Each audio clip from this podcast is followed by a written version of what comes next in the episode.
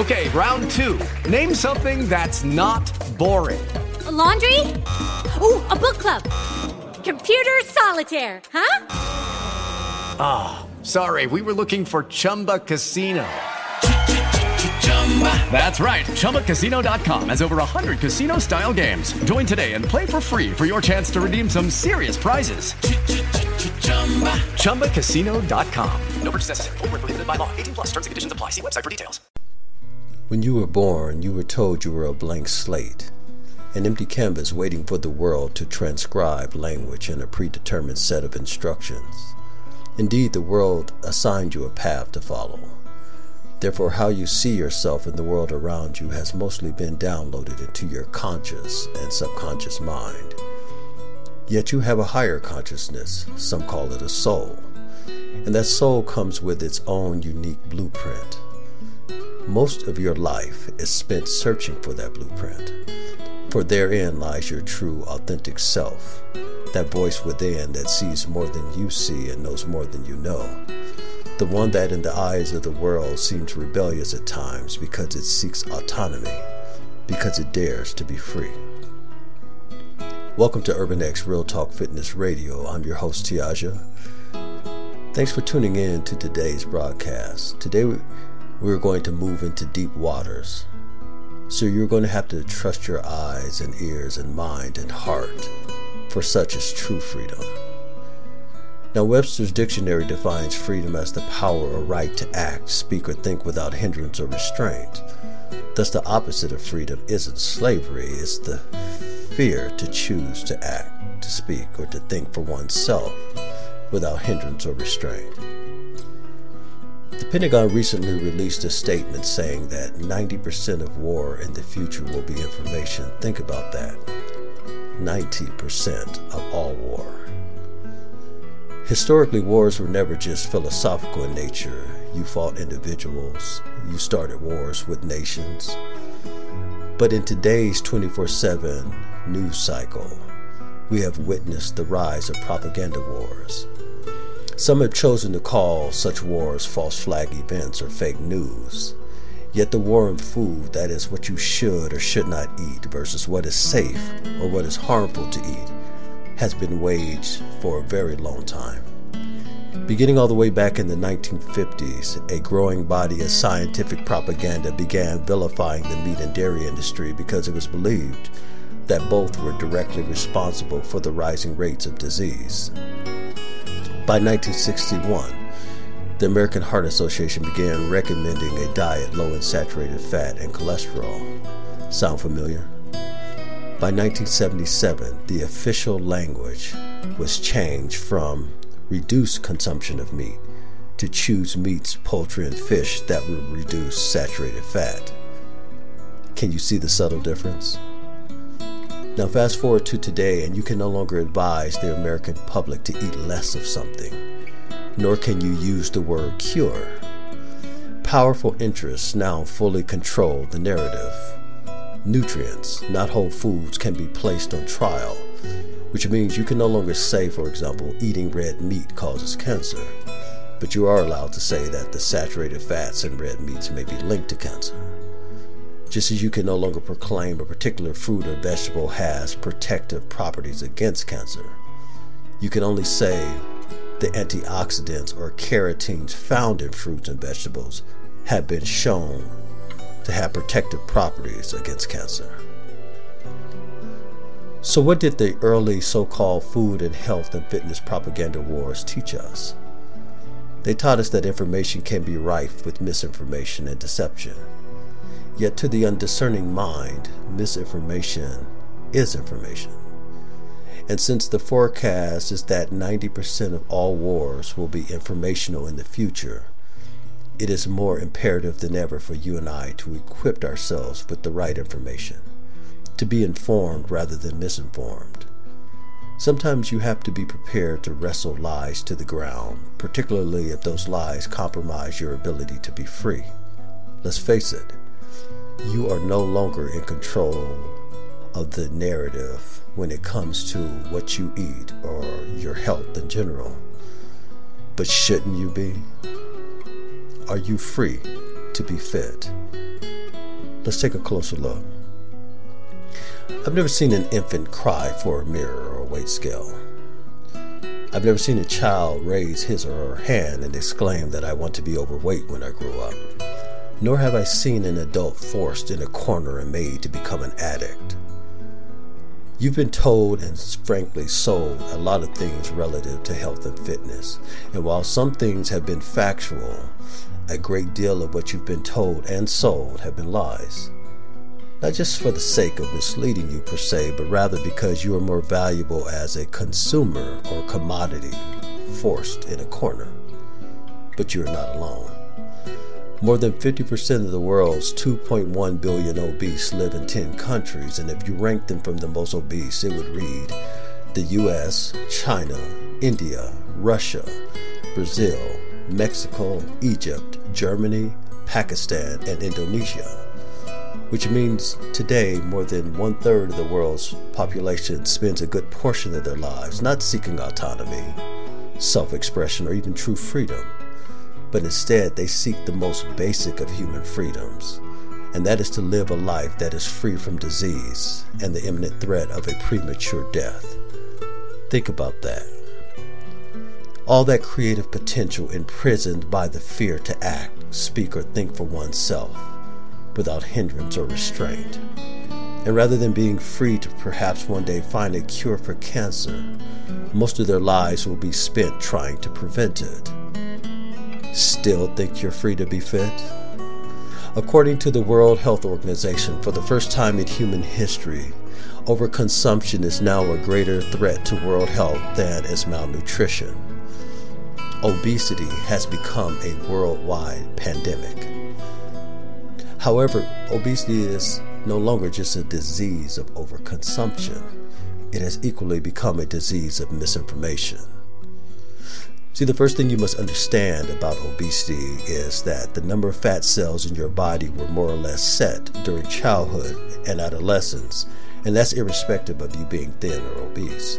Also, during adulthood, about 8% of those fat cells will die each and every year only to be replaced by new ones. As a result, you have a constant number of fat cells, even if you lose massive amounts of weight. It is the changes in the volume of fat cells that causes your body weight to fluctuate, not the actual loss of fat cells, as is popularly believed. Well, at least that's what the health and fitness industry wants you to believe that you can rid your body of fat by purchasing a weight loss program or eating a certain diet or going extreme when exercising, which is a lie. Reducing your fat volume to extremes can have a deleterious effect on the body equal to being overweight. It's no secret that women, for example, can lose their menstrual cycle once their body fat percentage or volume dips below 10%. So, unless you're training for bodybuilding competitions professionally, it makes no real biological sense to reduce fat volumes to such extreme low levels. The same with extreme forms of training. I've personally known way too many people and have read about numerous others who ended up in some emergency room because they blew out an MCL or ACL, or tore their Achilles or broke several bones doing extreme sports like CrossFit. And the funny thing was none of them were doing it competitively. Not one aspired to be in the CrossFit Games. But ask any of any one of them, and they will and they would proudly defend what they admit is an addiction. Somehow being addicted and fit doesn't belong in the same sentence. Don't you agree? And while we're talking extremes, why would running a marathon be on anyone's bucket list? Is it solely because it has become a fad with celebrities like Oprah to run marathons or 10Ks? So, who's in control of the narrative? And when did looking fit become our new national obsession? And why does looking fit seem to be more important than being healthy and fit? Still, let's go deeper. Each chocolate donut or chicken breast you consume writes an inscription, an autobiology, if you will. which is to say, what you eat becomes information to the body, and over time, such information becomes pages, then chapters, then volumes, which are read by every cell, which ultimately determines your HQ, that is your health quotient. Food is a binding biochemical contract with the body with the objective that what is eaten will allow the body to continue its work of sustaining life without the disruption of disease or injury. This is why the body doesn't care if you're vegan or paleo. You might, but the body does not. It doesn't discriminate, which is why you can feed it quote unquote junk food every day and it will still manage to salvage from the junk food life sustaining nutrients.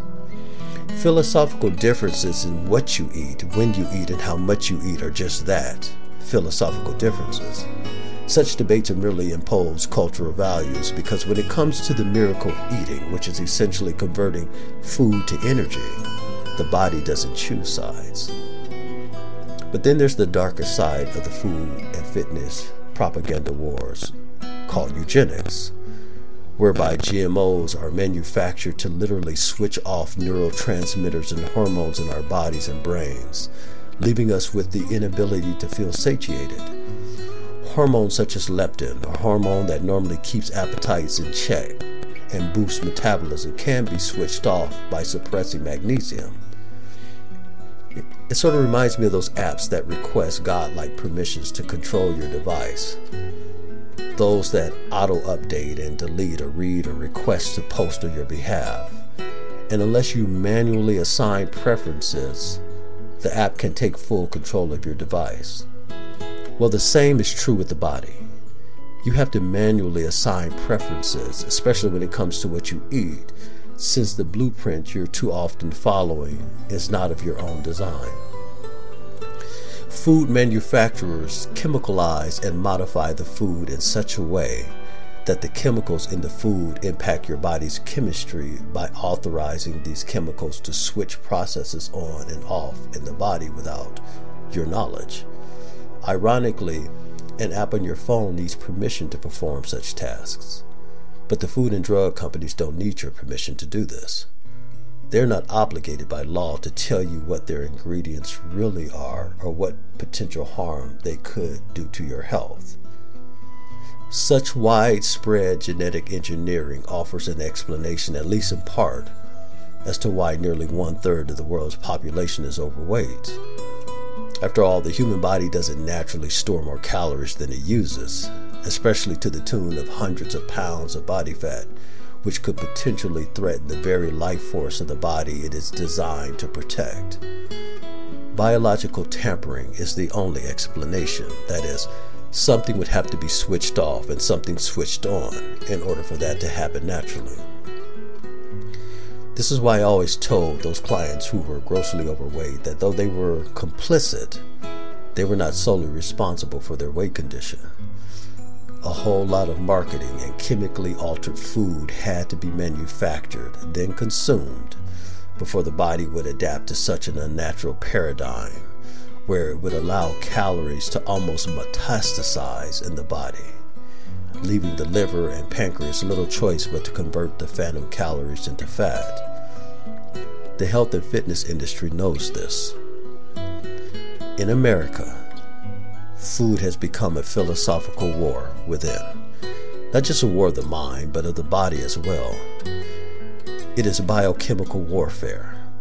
Thus, our, our obsession with food has actually made us sicker.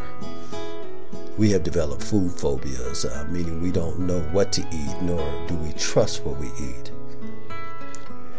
Another often overlooked aspect of health and fitness is mental and emotional health.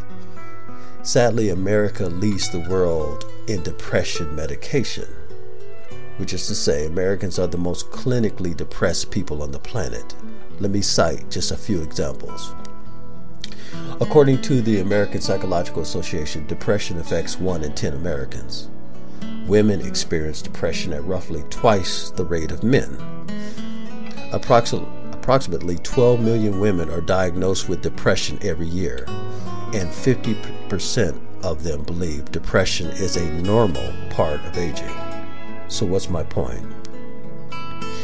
My point is, only 1% of Americans ever achieve a six pack, yet it is the most sought after goal amongst those Americans who diet and exercise. Not health, not even real fitness, but a six pack. Beauty sells. And when the media perpetuates images that are unattainable, those images can cause long term psychological damage, particularly in adolescent girls. We are all aware of the psychology behind media driven images of beauty, whether in the fashion industry, music industry, or pop culture in general, and that the quote unquote ideal body image is still a thin one. But not only does the so called beauty industry perpetuate such images, the fitness industry does the same. It might as well be called the fitness imagery instead of fitness industry because it too is in the business of selling vanity to a wanton public. Just flip through any so called fitness magazine and you'll see two things one, incredible bodies and physiques, and two, the products they allege help them to achieve them. That's it. No need to read any further. After all, who doesn't want a small waistline anchored by a six pack of abs or nice toned legs or head turning muscular arms or a manly or feminine chest or a nice physique in general. Who doesn't want to look attractive to the opposite sex? But what does looking quote unquote healthy actually have to do with being healthy? Let's keep it real. You can be healthy and fit, but just because you're quote unquote fit doesn't mean you're healthy. Health is all inclusive, it is the whole, it is far greater than the sum of its parts, and fitness, very frankly, is simply one of its parts. If I picked a beautiful flower and I handed it to you, you could dissect the flower, but you wouldn't find its beauty there. Instead, you would find leaves, petals, and a stem. You, have, you would have parts of a whole flower, but you wouldn't have a flower in its wholeness. And only in its wholeness could you see its beauty and health is wholeness. As previously stated, America is a psychologically depressed country, and body image plays an integral role in that.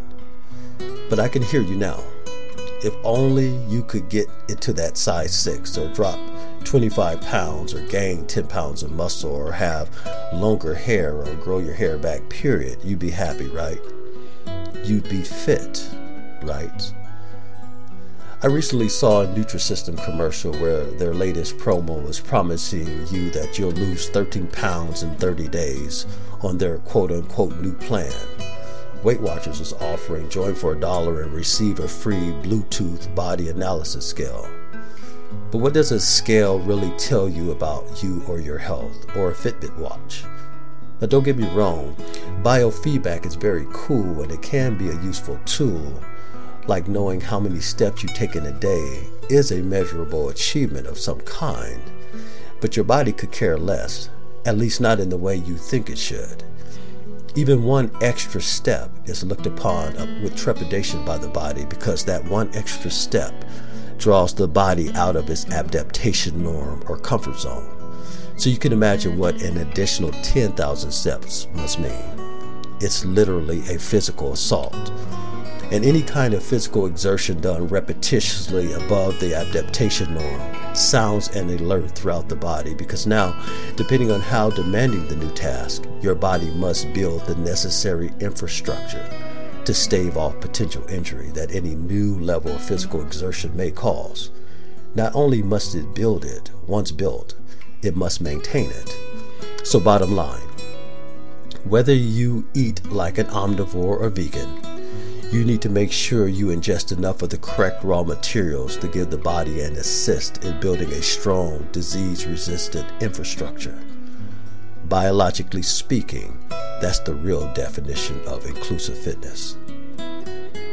I'm not a vegan, nor do I have any immediate plans to be one, but I do believe what Michael Pollan suggests in his book, In Defense of Food, that meat should be thought of more as a side dish than a main course.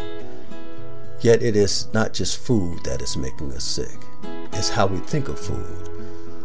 And let's keep it real the other part of what's driving the escalating rate of sickness and disease is the inescapable, inescapable fact that Americans are more image conscious than they are healthy. Nearly all of the once sacred nutritional orthodoxies are crumbling, but most Americans don't notice because they're stuck in the collapsing building. Dear friends, I wish above all things that you prosper and be in health just as your soul prospers. But you must first give yourself permission to act, speak, and think without hindrance or restraint. Such is true freedom, and you cannot be healthy or fit without it. This is Tiaja, and you've been listening to Urban X Real Talk Fitness Radio. Thank you for listening. As always, in health. Peace.